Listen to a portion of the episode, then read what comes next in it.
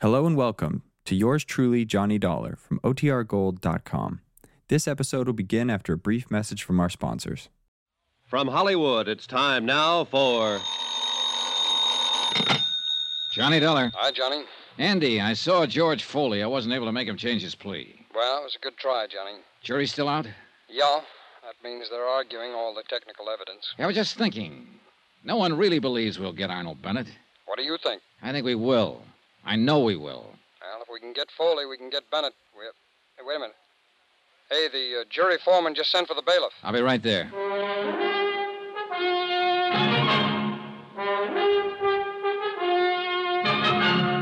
Tonight and every weekday night, Bob Bailey in the transcribed adventures of the man with the action packed expense account, America's fabulous freelance insurance investigator. Yours truly, Johnny Dollar.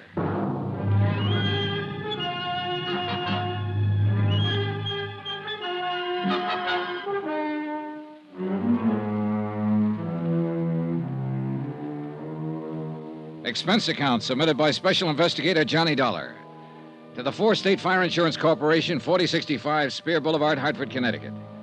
The following is an accounting of expenditures during my investigation of the Bennett arson fraud. Expense account item 11, 10 cents, one phone call to the hospital. The report on Arnold Bennett substantiated the newspaper story that he was recovering from the gunshot wound inflicted by his niece. Well, one thing, Johnny, he'll be alive for us if we can go after him. Now, I wish it had worked with Foley. I think I could have made it work if that lawyer Eggleston hadn't been there. Well, it's after four. You know, if that jury doesn't come in with a verdict pretty soon, they'll have to adjourn for the night. Yeah. Want to smoke? Yeah, thanks, Johnny. I would like one. Yeah. Thanks. Hey, they're coming back in. Oh, yeah. Come on. Oh, it's stuffy in this courtroom. Yeah. Excuse me. Court is now in session. Be seated. Has the jury reached a verdict in the case of the state versus George Foley? We have, sir. Will you please read the verdict in this court?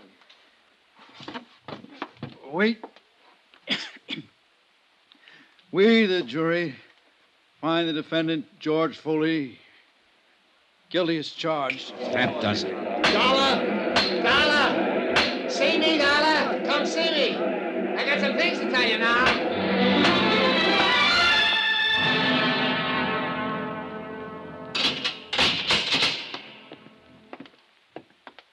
Who's this with you, Dollar? Andy Cord with the insurance company. Oh. Now, look, I haven't got any deals to offer Foley. You know that. Yeah, I know. It's, so I took a chance. It's a lousy five more years. What about Arnold Bennett? You're a little anxious. I want some information first. They only gave us 10 minutes, Foley. Where's Bennett now? He's still in the hospital. He's going to be all right. He's out and I'm in. That's a break. Oh, come on, Foley. Let's have it if you have anything to say. Can you get Bennett? Can you really get him? I'll tell you frankly. We think we can get him with or without your help now. It doesn't make too much difference. Maybe it'll take longer without your help, but we'll get him. The fact that the court is going to convict you for having set fire to Bennett's office building is the lever we've needed. We can go after him now. Do you want to help us, Foley? I don't want to help you or your stinking insurance company, but I hate the idea of Bennett. Mr. No One Do Everything, running around eating good food and sleeping in his nice bed while I'm rotting away in prison. Sure, sure, he hired me to fire his building. He paid me 2500 bucks to put the torch to that lousy building of his. He said he could throw all the blame on a guy named Tony Midas if it ever came up. We want the facts, Foley. How'd he first contact you? I got a friend who knows things, see? and My friend told me to contact him. When? A couple of days for the job. Come on, Foley. Who's your friend? I'm not going to tell you everything. Did you talk to Bennett in person about firing the building? I talked to him on the phone after my friend told me about him.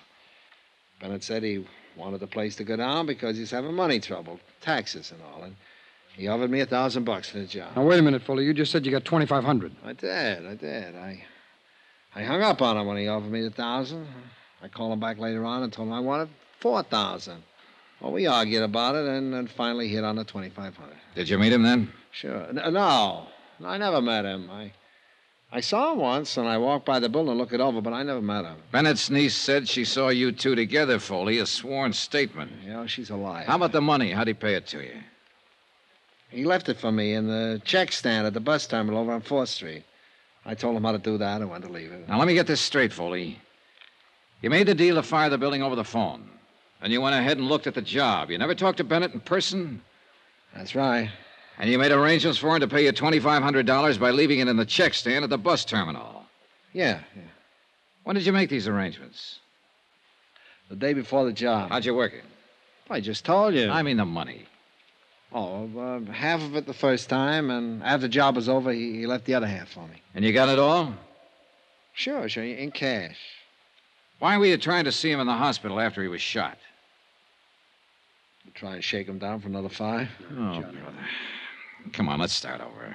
Well, what do you mean? Oh, you're trying to sell us a bill of goods here. For what reason, I don't know, but I know this.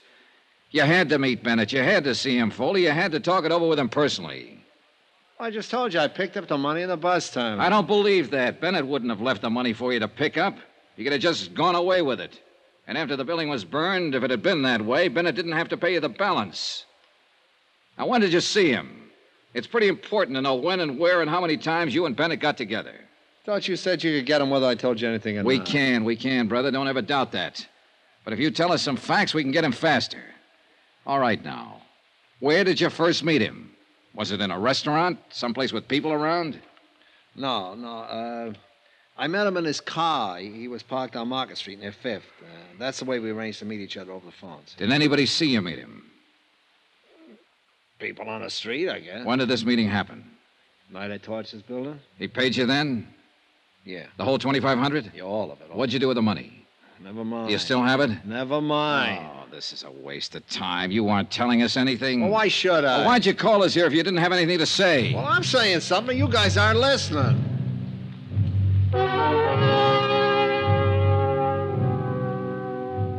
We continued questioning Foley about his association with Arnold Bennett. Each time he explained it, it was a different story.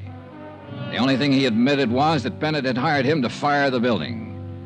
As far as the details of it were concerned, they were lost in a jumble of contradictory answers he gave us. Expense account item 12, $5.60, dinner for Andrew Cord and myself. The next morning, we returned to the Hall of Justice to question George Foley once more. All right, Foley. Now, how much did you say Arnold Bennett paid you for the job? A thousand dollars. You told us 2500 one time. Another time you said 5000 Now, come on, what was it? thousand dollars. And when did he pay you? Right after I fired the building, I met him right afterwards down on the street in his car. He asked me if it was all set, and I told him to listen for the sirens. And pretty soon, somebody put in the alarm, and the fire engines come out. He paid me then, all right. He, place was three quarters gone by that time. He knew I did a good job. Where was this you met him now? couple of blocks from the building? Did anybody see you together? No, Where did you telephone him from? from my The place. same night you started the fire? Yeah, yeah. And he brought you the money that night, and you cased the building that night, and you started the fire. All, all this in one Ah, night. you got it now. That's the ticket, boys.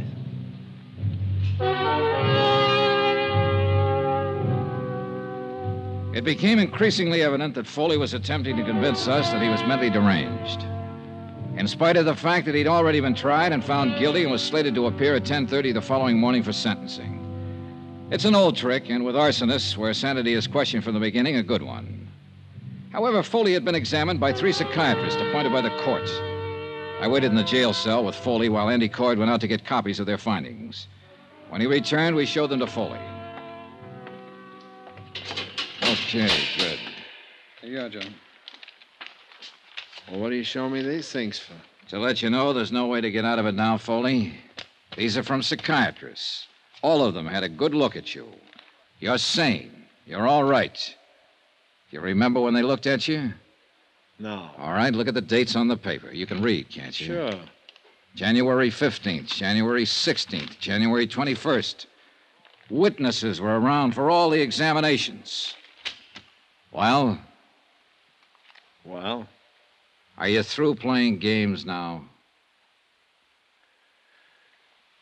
Okay, Dolly, you guys win. Come on, give us the story. All right.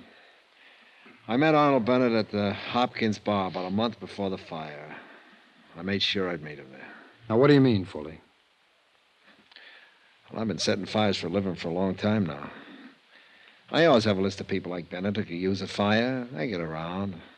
I knew he was in trouble four or five years ago with the income tax people. They sent a guy to prison for cover up. Tony Wattis. Yeah, it's Tony Midas. I figured he'd be needing another one pretty soon, so we had a drink. I brought it up. Who paid for the drinks? He did. Who saw you together? The bartender. His name is um, Alfred. There was a maitre d' there, a couple of people at the table. I put the proposition up to him. How'd he like to have his building burnt down and collect his $500,000, get himself out of trouble? Well, he said he'd like that fine. I told him it cost him 5000 bucks in advance. He said he couldn't raise that much, but he did manage to get 3500 together. I took it and I, I did the job. What'd you do with the money? I still got it. Where? It's not going to do me any good now. I buried it in a gallon can in a vacant lot over by the tower. I could show you where. Okay. We'll get you to do that. Swell, I'll be glad. to. Hey, What? I can send Bennett up the same way you're sending me up. Huh? I can testify against him at his trial.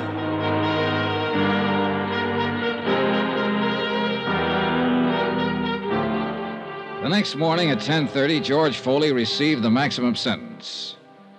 2 hours later, charges were filed against Arnold Bennett naming him for conspiracy, arson, attempted defraud and collusion. A warrant was issued for his immediate arrest, but it was never served. Arnold Bennett died in the hospital that night.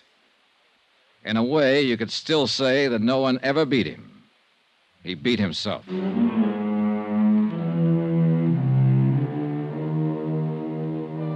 Expense account item 13, $87.50, hotel and board in San Francisco. Item 14, another $125, transportation back to Hartford. Item 15, $35, miscellaneous. Expense account total, $1,440.37. Remarks? Nothing. Yours truly, Johnny Dollar.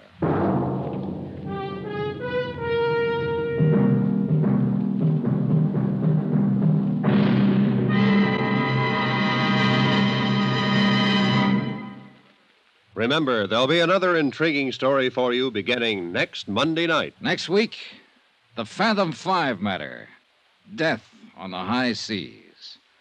Join us, won't you? Yours truly, Johnny Dollar.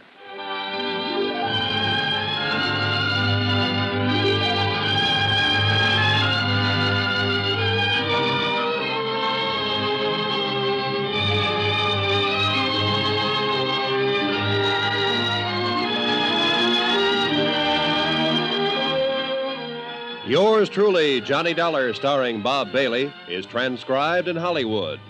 Written by John Dawson, it is produced and directed by Jack Johnstone.